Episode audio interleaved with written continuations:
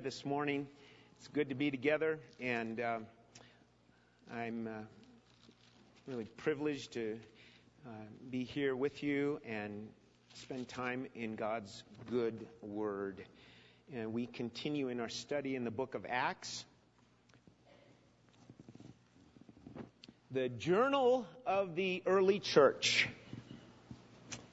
We're learning so much when it comes to the apostle Paul now, how he kept on serving the Lord speaking about Jesus, enduring hardship, exemplifying faith in God, love for Christ.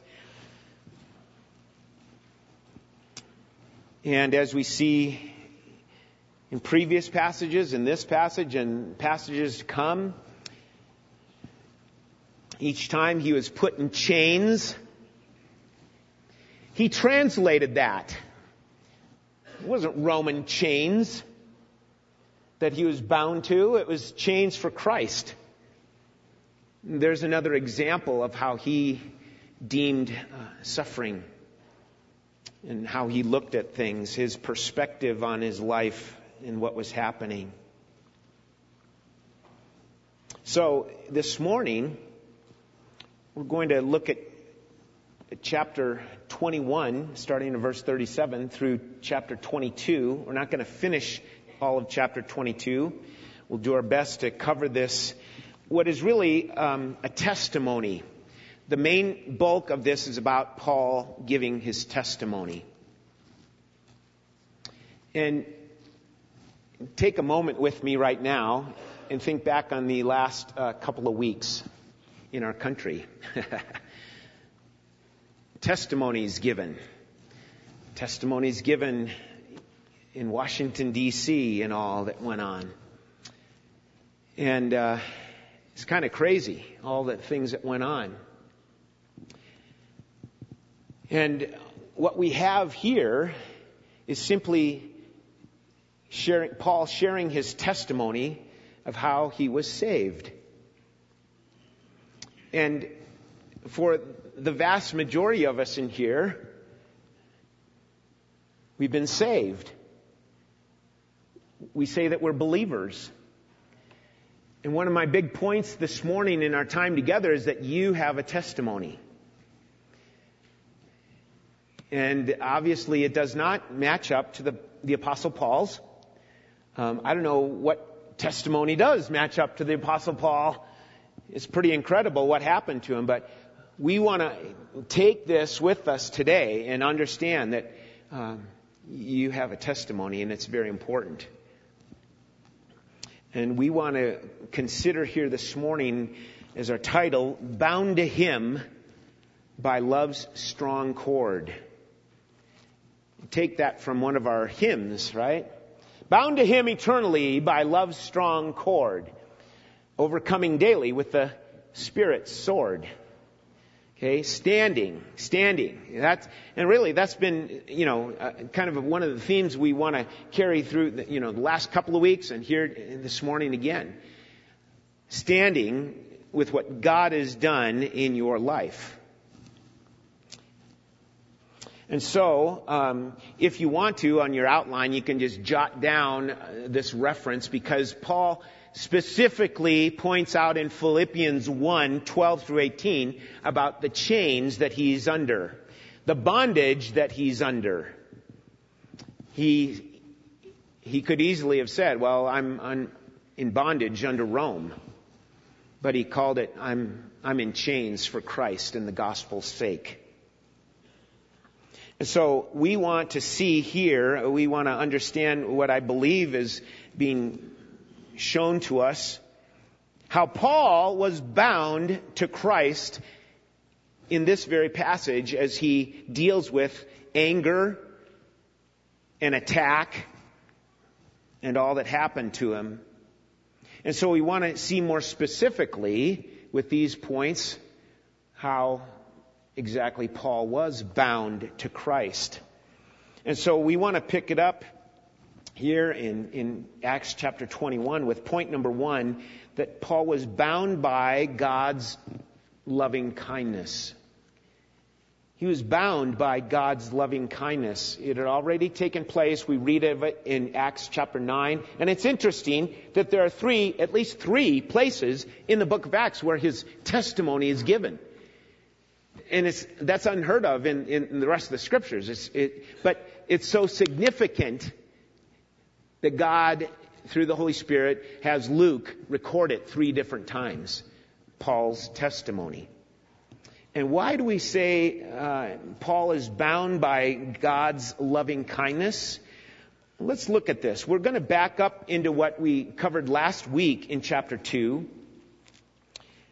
Um, the, the crowd uh, from Asia, you can see in verse uh, chapter 21, verse 27, the Jews from Asia, seeing him in the temple, stirred up the whole crowd and laid hands on him they're really upset.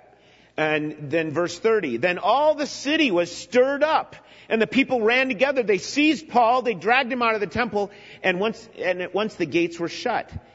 And as they were seeking to kill him. So, okay, you get the picture. This is a riot on one guy. Okay? Because Paul was preaching what we just sang about grace. He's preaching Jesus and the grace of God in Jesus Christ. And they, they, you know, here we go. Confusion was going on and it, it was crazy. In verse 31, word came to the tribune of the cohort um, that all Jerusalem was in confusion. And he at once took soldiers and centurions, ran out, uh, ran down to them, and when they saw the tribune and the soldiers, they stopped beating Paul. They're beating him. They're trying to kill him. They're, they're after his hide. Then the tribune, the commander, came up and arrested him and ordered him to be bound with two chains. There we go. He's bound with Roman chains already here, right? He inquired who he was and what he had done. And some in the crowd were shouting one thing and some another. And as he could not learn the facts because of the uproar, can you, you know, a lot of us can understand, especially if you have a lot of kids. Uproar. Ooh, can't understand what's, separate them out, right? Okay? Understand what's going on. Get, get an idea of what's happened. And so he ordered him to be brought into the barracks. And when he came to the steps, he was actually carried by the soldiers because of the violence of the crowd. For the mob of the people followed, crying out, Away with him! And that's the exact thing the Jews were saying about 30 years ago. Or however long it was, crying that out to Jesus. Away with this man. We want Barabbas. Okay? So, here's how we see the, that Paul was bound to this mercy of God in his life. He's brought into the barracks. He was misunderstood for being a terrorist. He, you can see that in verse 38. Are you not the Egyptian then who recently stirred up a revolt, led about 4,000 men of the assassins? These are guys with daggers they were assassins and they got beat by the Romans. They got defeated there. But the Roman commander thought it's this guy. And Paul replied, he said, I am a Jew. In verse 39, from Tarsus in Cilicia, a citizen of no obscure city. Look at what he says here. I beg you, permit me to speak to the people. And that's where we see this understanding that Paul was bound to the, the, the very loving kindness of God. D- letter A under number one, it's despite their enraged hostility towards him. Despite that enragement that they had. In letter B, despite their attempt on his life, he turns around and says, I beg you, let me speak to these people. So what you see under, under point number one is he recognized the opportunity. Here's a man who knows the Lord and realizes an opportunity for what? To be uh, verbose? To talk a lot? No, to lift up Christ, to share of the testimony he has. Okay? And so, along with this um, understanding that Paul was bound by God's loving kindness, you can add uh, references of Romans chapter 5, verse 5. The love of God is poured out within his heart. The love of God is poured out. That's the case with Christians. The love of God has been poured out into your hearts, into your lives, to be shared with others. You can also see it in Romans chapter 9 more specifically. Romans chapter 9, verses 1 through 3, says this. Paul's writing to the Romans and he says, I am speaking the truth in Christ. I'm not lying. My conscience bears me witness in the Holy Spirit that I have great sorrow and unceasing anguish in my heart. For I w- could wish that I myself were accursed and cut off from Christ for the sake of my brothers, my kinsmen, according to the flesh. Who is that? Israel. The very people that tried to kill him. If you're there in Romans 9, look at Romans 10 verse 1. Brothers, my heart's desire and prayer to God for them is that they may be saved. Okay, so this whole thing of sharing a testimony is driven by his understanding of God's loving kindness in his own life. And he wants to pass that along, even to a hostile, angry crowd who, has, who have tried to beat him up and kill him. Point number two. You see it in, as we start in on this now he's going to be sharing his testimony. Verse 40, and when he had given him permission, Paul, standing on the steps, motioned with his hands, with his hand to the people, and when there was a great hush, he addressed them in the Hebrew language, saying, Brothers and fathers, hear the defense that I now make before you. So now what we see in this coming passage, in this portion, is Paul is bound by God's saving grace. He is bound by the saving grace of Jesus. Because that's what he's going to share. That's what he's going to proclaim. And he, he now has seized upon the opportunity. He's not just recognized it, now he's seized upon the opportunity, and here he goes. He's going to speak. And look at how he approaches this. We want to understand regarding a testimony, you see letter A under number two, the elements of a testimony. How did Paul start it? You can see it. Number one, with a humble attitude. A respectful attitude. Brethren and fathers, hear my defense. He wasn't condescending to them. He's just coming forth saying, brothers, fathers, hear my defense. My defense means apologia, meaning an apologetic. And if you're learning and growing in the Christian faith, you understand that word. That's giving a defense.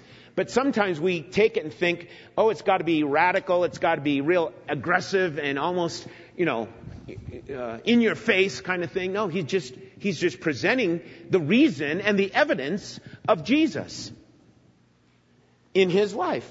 It's his story. So he starts with a humble, respectful attitude. But look at this also. A second little point under letter A of the elements of a testimony. He chose common ground. He chose common ground. Earlier, at the end of chapter 21, he, he was speaking in Greek. And now he goes and he starts speaking in Hebrew or a Hebrew dialect, Aramaic. Oh, and the crowd silences. They got quiet. Why? Because they heard their own language coming from this guy.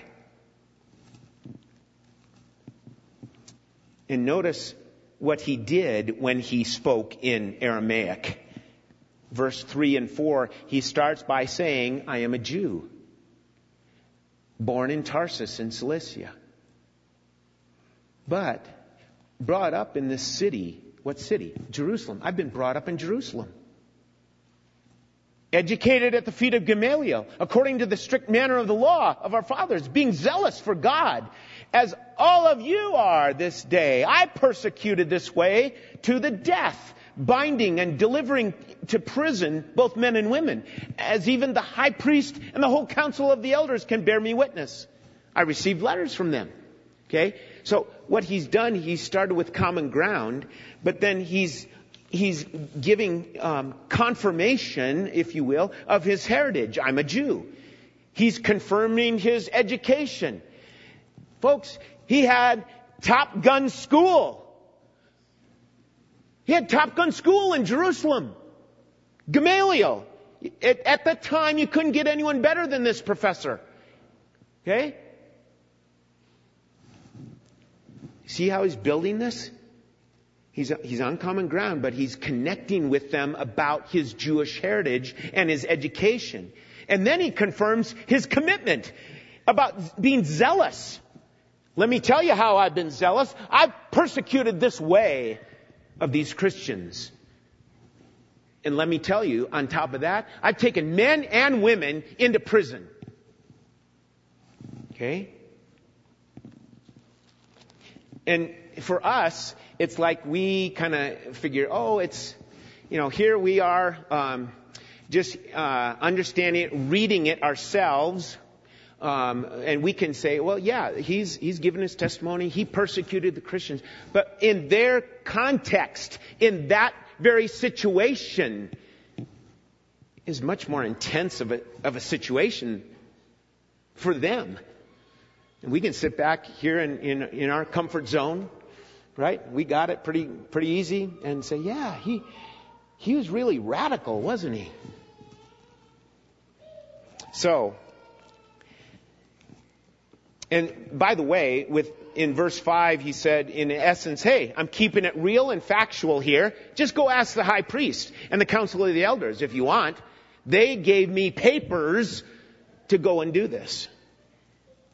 So he's giving them testimony about people that can testify of his having done this. But what is the emphasis, letter B? What is the emphasis of the testimony. Listen, in any, in any testimony, there, there has to be a crisis moment. I hope you understand this. A crisis moment when a person is convinced now. And Paul shares his crisis moment. He's going along. You see it there. He, in verse 6, I was on my way and drew near to Damascus about noon. A great light from heaven suddenly shone around me, and I fell to the ground. I heard a voice saying to me, Saul, Saul, why are you persecuting me? Not only that, but he ended up being blinded, temporarily blinded. So here's this crisis moment. And it's like, here's the, the straw that broke the camel's back. Okay? And maybe you can relate to that. Maybe you can't because maybe your testimony is one that you grew up in a Christian home, going to church all along, and you didn't really have a crisis moment. How do you have a crisis moment as a four year old? But for those of you that were saved at an older age, typically there is a crisis moment. It might have been an accident. It might have been, uh, you know, just a, you know, being caught in sin and, and put in jail or something. Whatever it is. But that crisis moment led or, or, brought about God, here's God's intervention. God's intervention in the life of Paul. And what was it? Here's, listen, get this, it's divine revelation. For Paul, what was it? It was a bright light. It just wasn't like kind of cool and, and it starts happening to the rest of every Christian. Like, did you have the bright light knock you down? I didn't. But with that revelation of that bright light was the voice. Whose voice? Whose voice? Jesus. Here's the voice coming forth Saul, Saul.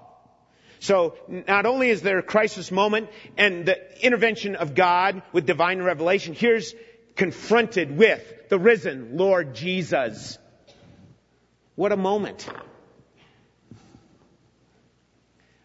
Verse 7, look at it in, 20, in, chapter 22. I fell to the ground and heard a voice saying to me, Saul, Saul, why are you persecuting me? And I answered, Who are you, Lord? And he said to me, I am Jesus of Nazareth, whom you are persecuting. He said it twice. So not only is he confronted with the Lord Jesus and the truth of his resurrection, right? This isn't just a, a dream. This is happening. He had witnesses there that didn't understand what was being said, but they knew of the light, right? So on top of all this, here comes this question, why are you persecuting me? What is that? Here's the recognition of conviction of sin. The conviction of sin in his life. Why are you, Paul, why are you persecuting me? Now it's personal, right?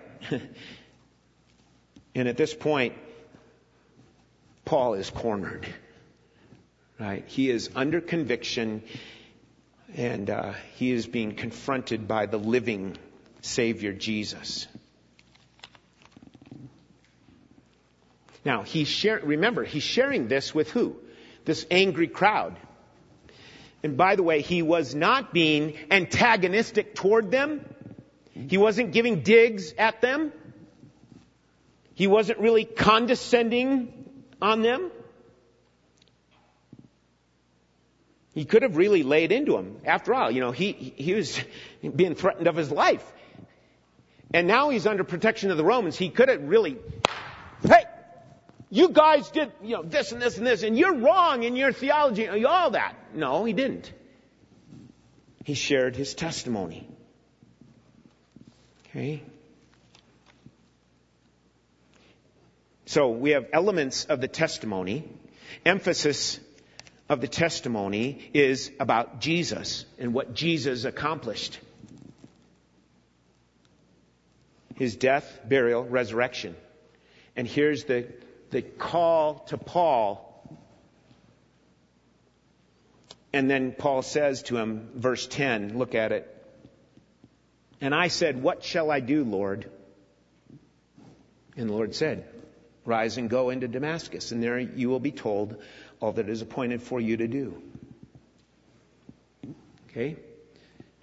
So, I want to briefly talk about examples now of a testimony. Examples of a testimony. Number, or letter 2C. There's thousands upon thousands upon thousands of testimonies. Right? You can look at the ones in the Bible. There's testimonies given in the Bible. You can study church history and find testimonies of early church fathers You can, um, especially the Reformation period, testimonies of whether it's Luther, Calvin, Tyndale, others. There's testimonies of guys like Jonathan Edwards, early American history. There's testimonies of early Europeans uh, that came to faith in Christ. There's testimonies of the early uh, and mid 1900s. Uh, here's Billy Graham. J- various testimonies all over the place. Contemporary testimonies. But let's focus on one, okay? Let's just take one. Christian, your testimony.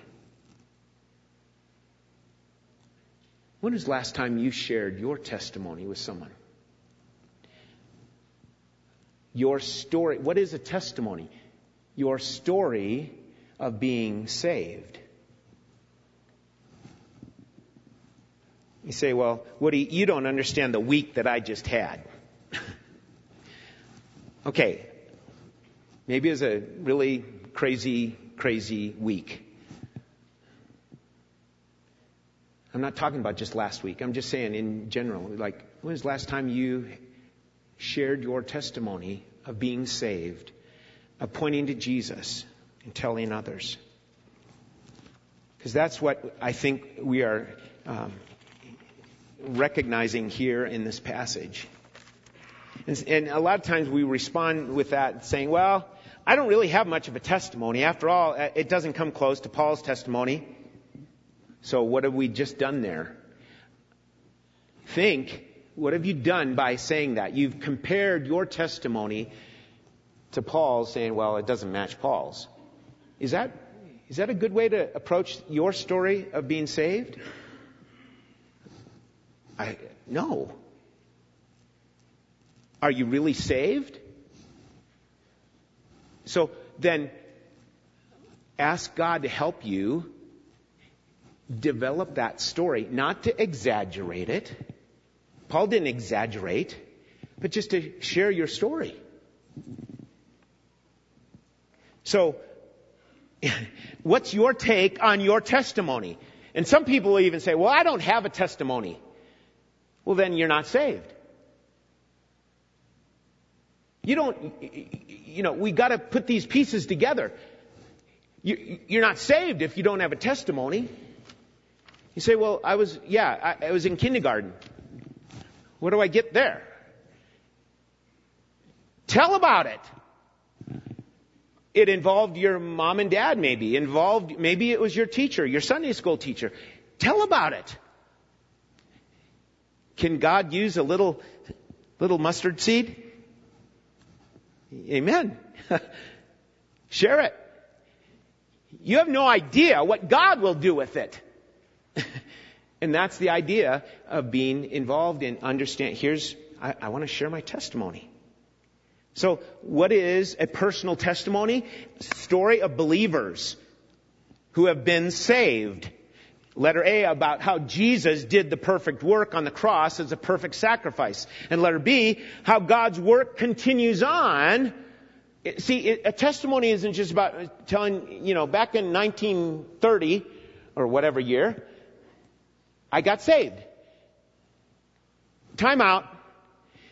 Your testimony is more than just back in 1930 or 40 or 50 or whatever. Your testimony is also about what Jesus is doing now. Your life is a living testimony. And when it's a living testimony in that way, it's for, uh, uh, let me back up a step. Your life is a living testimony either, there's a key word, either for God's glory or your glory. Doesn't mean your testimony is, is right on for God's glory. Your testimony might be all about you. I, I've had times of, in my life in the past where I've shared more about me than about my Savior. Why? Why is that? Honestly, it was easier to talk about me than about my Savior. And what does that say? I should know more about my Savior in that situation. I should know more about Him so that I can share more about my Savior than about my experience. Listen, what you believe, we start there. We've got to start there with this. It's what you believe. That develops character within you, just like with your children. What you believe develops character within you, and that character is what is seen in your conduct. These are basic kind of things, right? Your conduct really is an expression of your character. What we are gets expressed one way or another. What's coming forth in my conduct? So I ask the question, am I a professing Christian or am I a practicing Christian? It's easy to be a professing Christian, but am I a practicing, possessing Christian?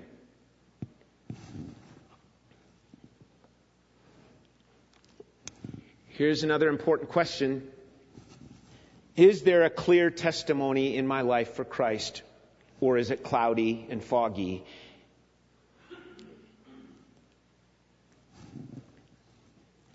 I think what we are touching on right now is the problem in the church in America today. Number one, I'm guessing, I, don't, I didn't read anything, I'm just kind of processing this in my own mind. Number one is that we're not giving our testimony as much as we ought to give glory to God. And when we do, it tends to be a conglomeration of stuff. And it gets off onto things like, well, you'll have joy. You'll have joy if you just accept Jesus. He'll take care of things for, I, might be exaggerating a little, but it's not much of an exaggeration. He'll take care of you if you just put your trust in Him. That's not the gospel. You got that? That's not the gospel. The gospel is got to be more directed to the fact that you're in need. You've got a disease, the sin disease, and there's no remedy for it except for Jesus. And all the riches that come forth, all the blessings that come forth, do we know them? Are we learning of them? Are we rejoicing in that? In that? And so, a lot of times we're not rejoicing in the right stuff, in the right things that He has blessed us with. So my challenge is I, I want to have a clear testimony of Christ and His glory and all that He's done and all that He is doing. Because He's not done working. He hasn't taken a break from you. I love that. But uh, how often I think that, oh, God's not working in my life or something. It's all because I'm not responding to Him in faith. I'm going with doubt or, or skepticism or whatever. I need to respond to Him walking by faith. You know, the most, listen, the most important relationship in your life is that with Jesus. There's nothing more important than that. And let me add these things. Going to church is good, but that doesn't make you a Christian. Um, reading your Bible, very, very important, but that doesn't make me a Christian. Uh, giving at church is, is great, helpful. That doesn't make you a Christian and even telling others about Christ and the gospel won't make you a Christian. It's calling on the name of the Lord and walking with Him and recognizing my problem has been sin. I repent and believe. Repentance and faith. And walking then with Him. Learning about what it means to love Him and obey Him. Do you know what it means to be in God's will? He wants people to be saved. That's His will. If you're saved, you're in His will.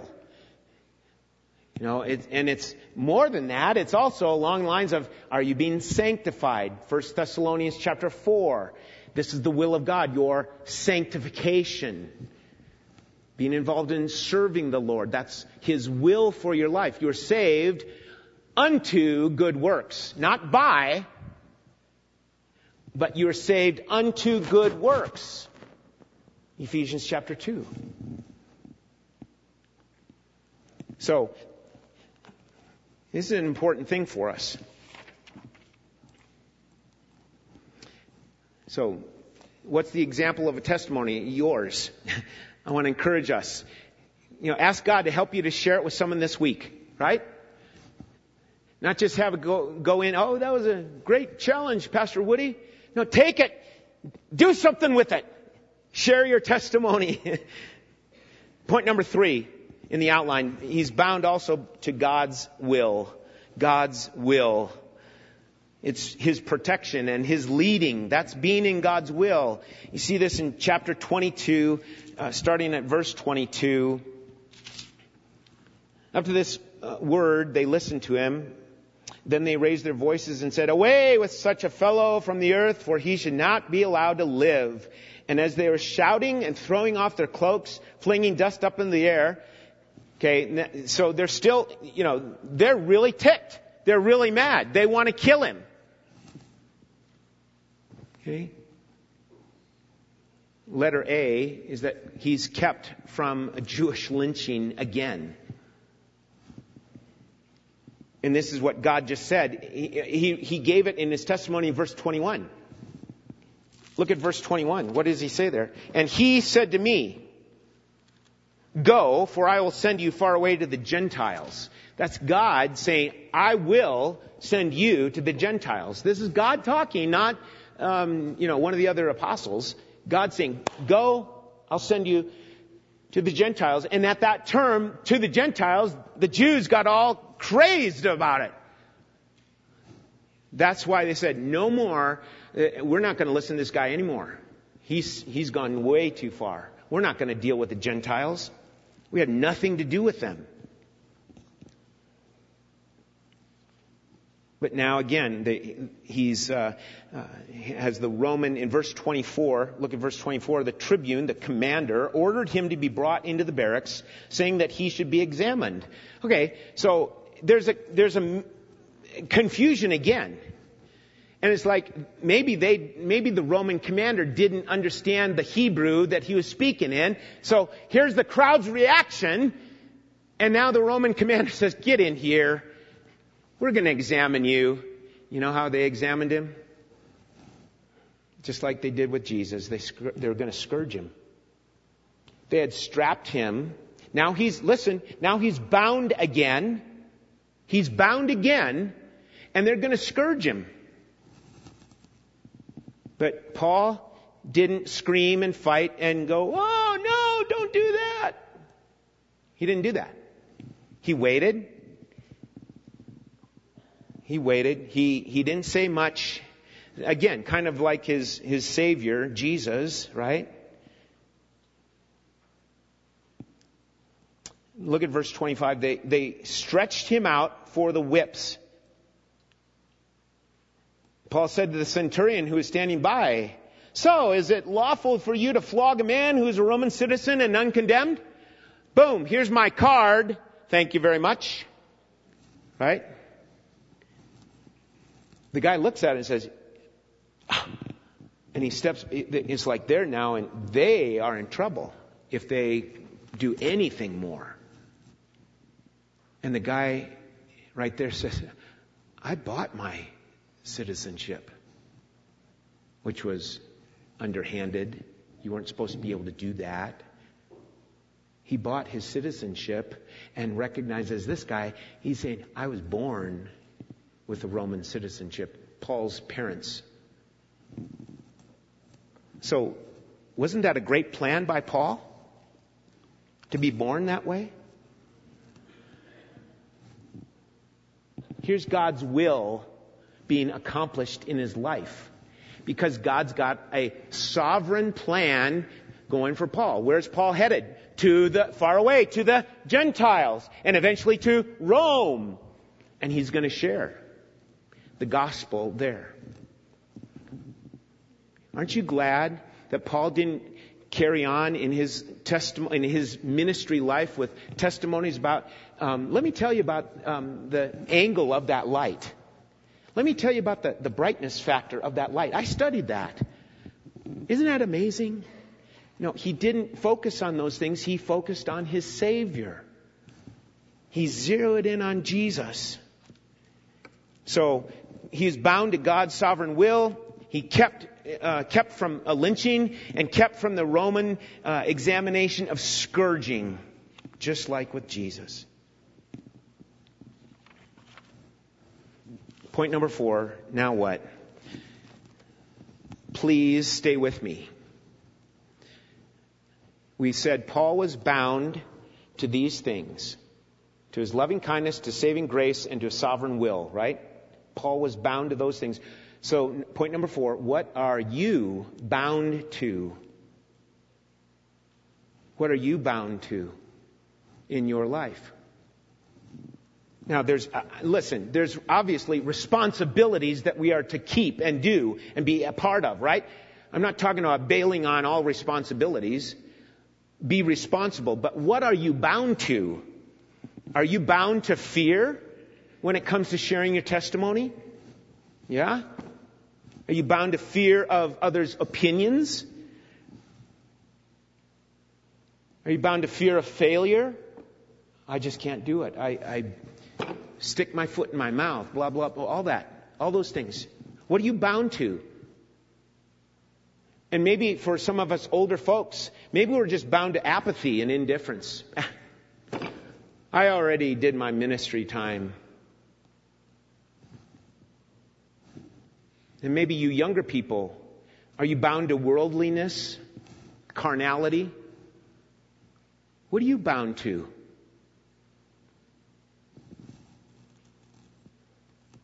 Well, under number four, letter B, pray for opportunities. Just genuinely pray. God, please give me opportunity today, this week, sometime to share my testimony, my story of being saved and pointing to Jesus.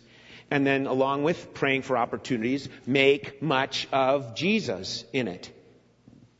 Make much of, just Talk over in your own mind, in your, with yourself. Talk about, write it out. Make much of Jesus in your story. And again, if you were saved at a very young age, um, is God working in your life today, you know, lately and today? It, it, does He continue working in your life? Well, think that through and give Him glory. Talk about it. Magnify the Lord in your life, right? And then last one under letter B, be ready. be ready. 1 Peter 3:15 says, "But in your hearts honor Christ uh, the Lord as holy, always being prepared, always being ready to make a apologia, a defense to anyone who asks you for a reason for the hope that is in you, yet do it with gentleness and respect." I don't know if it's in your notes, but also jot down Revelation 12 verse 11. Revelation 12, verse 11, which says, And they, believers, have conquered him, conquered the accuser of the brethren, by the blood of the Lamb, forgiveness and redemption, atonement. They conquered by the blood of the Lamb, and what else? You know what else?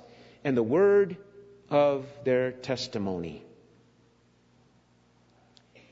You can overcome the accuser with the fact that you're redeemed and the truth of the, the word of your testimony. So, Christian, what kind of witness are you? John 15, 26 and 27 says this, but when the, listen, when the Holy Spirit, the Helper comes, whom I will send to you from the Father, the Spirit of truth who proceeds from the Father, He will bear witness about me, Jesus. And you also will bear witness because you have been with me from the beginning. You've received a witness from the Lord. Okay? It's, here's the Holy Spirit residing in the life of the believer. He will bear witness about me. That's the Holy Spirit's job, to point you to Christ. So think of how to start by getting some common ground with your friend, your relative, your neighbor, your spouse, whoever it is.